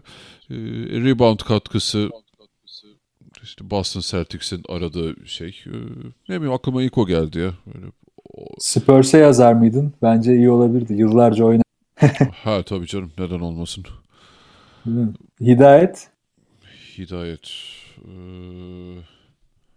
biraz bu şey arada yani aslında Hidayet'in fiziğini falan düşününce şu dönemde bas NBA'ye gidiyor genç çok çok ilginç olabilirdi yani. İyi bir top yönlendirici özelliği de olabilir. olabilir. Ben hani-? New Orleans düşündüm mesela. Hem şutör forvet hem de oyun yönlendirebilir. Böyle iyice iri bir takım da olabilirler. İlginç olabilirdi. Mehmet'i de mesela direkt Milwaukee Bucks ya Mehmet mesela. Tam aradıkları uzun. aynen aynen. şutör, çember savunmacı her şeyi yapabilecek tam böyle all in one. Bilmiyorum keşke Mehmet oynuyor olsaydı yani çok değerli olurdu şu anda. Abi Mehmet şu anki Utah'ta bile bence yer bulabilirdi kendine. Kesin bulurdu ya. Hatta Gober sahadayken bile bulurdu. Biraz daha bulurdu bulurdu. Şimdiki idman sistemleriyle ayakları da hızlanırdı. Tabii daha e, işte o günümüze uygun biraz daha hızlı, daha ince bir yapıda olsaydı mis gibi olurdu yani. O zaman hızlı devam ediyorum. Bol kardeşler Litvanya'ya tuttuk. Sonra gitti adamlar. Ya gitmez bitmez diye ben bir de atıp tuttum. Ya Vallahi çok tuhaf değil mi ya? abi ben gerçekten böyle, böyle neyine yorum yapacağımı şaşırdığım durumlardan bir tanesi yani. Tamamen bir böyle bir PR hareketi gibi. Ama neden Litvanya? Neden işte böyle İngilizce bilmeyen bir koç? İşte yok herif zaten aynı Biri şey zamanda demiş. kasapmış da yok takımdaki oyunculara et satıyormuş falan abi. Çok özenle seçilmiş gibi bir durum var yani. Çok komedi yani resmen. Ya abi gerçekten tuhaf. Hani oynadılar mı bilmiyorum da yani maçına çıktılar mı ne oldu bak bakamadım da açıkçası. Ama gerçekten tuhaf bir olay. Yani bu bol kardeşlerin sonu ne olacak bu babayla merakla bekliyoruz yani. Peki o Oklahoma sözleşme uzatıp uzatmayacağı belli olmayan için Paul George için çok mu fazla verdi sence Indiana'ya? Yani Sabonis ve Oladipo'nun formları ortada. Ne diyorsun? Fazla mı az mı? Abi Sabonis, Oladipo'nun formları ortada da Oklahoma'da böyle değildi ki bu adamlar. Oklahoma'dan gittikleri için şu an çok daha değerli hale geldiler. Neden değillerdi? Bir de o var. Yani neden değil? E, Westbrook yüzünden. Westbrook yüzünden değillerdi. Ya Oladipo'nun ben açıkçası Oklahoma'dan gitmesini istiyordum. Daha iyi seviyeye çıkacağını biliyordum ama çok çok daha üzerine çıktı yani. Bu, bu kadarını kimse beklemiyordu bence. Hani bir tık artar Şimdi- derken üç tık falan yukarıya çıktı herif. Westbrook düşünüyor mudur acaba? Biraz daha senin bizim arkadaşlar ayıp ettim diye acaba düşünüyor mudur? Hiç zannetmiyorum ya. Değil mi? Zaten ya, Sabonis'in durumu da özel burada. Yani Oladipo'ya odaklanıyoruz. Sabonis de hani evet biraz daha zamanla gelişecek bir kapasiteye sahipti. Onun durum biraz daha özel. O yine faydalı olabilirdi ama ve verilmesi lazımdı o an. Ee, Var yani- ekleyecek? Şu evet yani şu an bakınca kağıt üzerinde öyle. Yani Paul George kalır mı kalmaz mı bilmiyorum ama e, dediğim gibi ben çok doğru bir mantık olduğunu e, zannetmiyorum hani çünkü gerçekten Oladipo'nun bu kadar yükseleceğini tahmin edemezdin ve bu işte Westbrook etkisi bu. Ya işte bu biraz şeye de geliyor. Yani koçun analiz yeteneği ve işte GM'le uyumu, işte takımın geleceğini konuşma falan filan. Yani mesela Sabonis'in verilmesi gerekiyor dedim. Bu takas için gerekiyordu. Çünkü Paul George alıyorsunuz. Kaliteli bir adam vermek zorundasınız. Onun da potansiyeli belliydi. Ama ben olsam vermezdim. Yani Paul George'u da alsam, LeBron'u da alsam Sabonis gibi böyle draft hakları ver, başka oyuncular ver. Ama Sabonis'i verme mesela. Bu, bunlarda biraz ısrarcı olmak lazım. Çünkü Paul George'un bir sene sonra gidecek olması Oladipo değerinden dolayı değil esas Sabonis olan değerinden. Çünkü Sabonis yıllarca hizmet verecek durumda ve genç bir oyuncu ve yani pozisyonu itibariyle de değerli bir oyuncu. Ama Oladipo'nun zaten yapacaklarını yapabilecek bir oyuncu zaten takımda vardı. Biraz hani dengeleri, takas dengeleri de böyle oluşuyor işte. Abi ama işte yani bu denge diyorsun da yani Westbrook gerçekten ortada çok şey bırakmıyor, seçenek bırakmıyor ya. Ondan da ne onunla ne kaçamıyorsun, doğru. onsuz falan yani çok çok karar vermek çok zor hale geliyor Westbrook'la. Çünkü yanına ne ne koysan tutar mı tutmaz mı belli değil. İşte çok aşağıya indirebiliyor yanına koyduğun parçayı. Yani koç olsan ne yapacaksın abi? Westbrook'u mu yollayacaksın takımdan yani? Tabii canım. E, o da şey e, bir seçenek değil. Ya zor iş gerçekten Westbrook'un takımında olmak. Peki abi Hayward yürümeye başlamış. Görünce ağladın mı? Şeyleri gördüm ya bu kızları da şey doktor kostümüyle falan böyle onu tedavi etmeye Evet. çalışıyorlar. Çok tatlıydı. Ee, Hala sabırsızlıkla bekliyorum. Tabii bu sezondan beklentim yok. Hani dönse bile e, form tutması falan bu kadar e, süreçten sonra çok zor olacak. Ya herifin uzaktan hayatı çok sevmediğim bu arada ya. Böyle işte geçen kim gitmişti? Biri ziyaretine gitmişti. Morris'ti galiba. İşte çocukların odasında yere oturmuşlar. İşte sonra Twitch'te yayın açıp oyun oynuyor. Aynen aynen. Irving'e laf Hearthstone atıyor. oynuyordu. İzledim ben de onu. Aynen kızlarıyla takılıyor falan. Böyle hani çok PR PR'da durmuyor ya böyle. Çok, benim çok samimi buluyorum Hayward ya. Yani çok çok klas bir adam bence. Ya tam işte Kaan Kural'ın hani evlat kategorisi var ya oraya çok kafadan E, oraya- girebilecek bir adam yani. Aynen çok doğru söyler. Kafadan yazılır yani. Abi bir de son konu şu. NBA All-Star oyuncu seçimlerinin sırasını açıklamayabilir dendi. Hatta bu netleşti galiba. Kesin açıklamayacaklar. Yani oyuncuları e, takım kaptanları seçerken biz görmeyeceğiz. Ne diyorsun bu konuya? Şey etkiler mi? Abi yani günün sonunda çıkıp da e, yine geçen seneki gibi All-Star'ı izleyeceksek yani ne bileyim istersen tombalayla çek ya da yani şey, public ya işte noter huzurunda çek ne yaparsan yap yani gerçekten o maçın bilmiyorum yani bir şey e, açıklamayınca ne değişecek ki ya da Ya buna katılıyorum dediğine. Yani yine All-Star'ın içeriği önemli olacak ama herhalde burada biraz şeyi düşün. Sırada aldı. Bunu önce öbür oyuncuyu alınca adı onu almak zorunda kaldı. Hı hı. Tuhaf tuhaf herhalde oyuncular üzerinde baskı oluşmasın. Twitter dünyasında Durant daha fazla fake hesabıyla millete küfür etmesin diye. Bunu, bunu yapmış olabilirler. Ee, yani bilmiyorum bence heyecanını kaçıracak. Biraz korkaklık da geliyor ama dediğinde doğru. Yani biz All-Star maçının iyi olmasını bekliyoruz. Ee, o yüzden bu iş şova dönecekse bunu açmışsın açmamışsın çok dert değil. Takımların seviyesi ve nasıl bir oyun oynayacağı önemli olacak günün sonunda. Ya işte bu karma sistemle hani artık doğu batı kalmadı şeyle yine bir e, lanet olsun ulan galiba bu senede kalkıp izleyeceğiz hissiyatı yarattı ama bir beklentim yok benim ya. Hani o şey rekabet olmadığı sürece hiçbir şey yani zevki olmayacak All-Star'ın. Valla Ali ne diyorsun? Serkansız fena olmadı ya sanki. Daha mı Vallahi hızlı? aşırı keyif aldım abi ben inanılmazdık. Artık bir düşünelim bu konuyu ya. Serkanlı mı Serkansız mı yola devam edeceğiz? Sorularınızı, yorumlarınızı bekliyoruz bu konuda. Yani gerçekten hani e, iyi bir şey oluşturduk, kitle oluşturduk bu arada ve kitlenin yorumları bizde oluşturduğu bu etkileşimi gördükçe ben yani çok mutlu olmaya devam ediyorum. O yüzden hani bunları da söylüyorum ki Serkan'ı iyice kıskandıralım. bir daha, bir daha yani bilmiyorum isterse gelsin ama biz hallediyoruz gibi. Ee, onun dışında e, bilemedim Valla ya. bu arada Gelsene şey- ne diyorsun? Şöyle bir gerçek de var artık yazın sen bir program kaçırmıştın şimdi Serkan kaçırdı. Yani e, Evet. demirbaşı oldum denebilir artık programı. Sizden Oo, bir tık evet sen öndeyim veteran yani. oldun artık. Ya işte İki gün sonra değil mi? Bir do- domain falan gitmiş bir giriyoruz böyle hiçbir şey yok. ya gerçek silinmiş. gerçek basketbol tutkusu kimde artık yorumu sizlere halkımıza bırakıyorum. Abi senin sesin çok kaliteli o yüzden şey yapamıyorum ona. Çok çok aşık atamıyorum o konuda.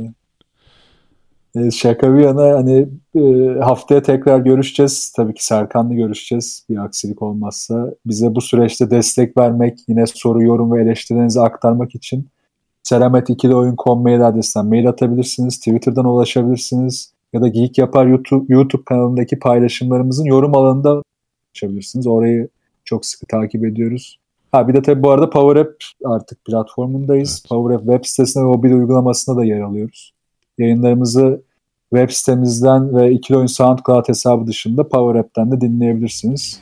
Haftaya görüşmek üzere. Hoşçakalın. Hoşçakalın.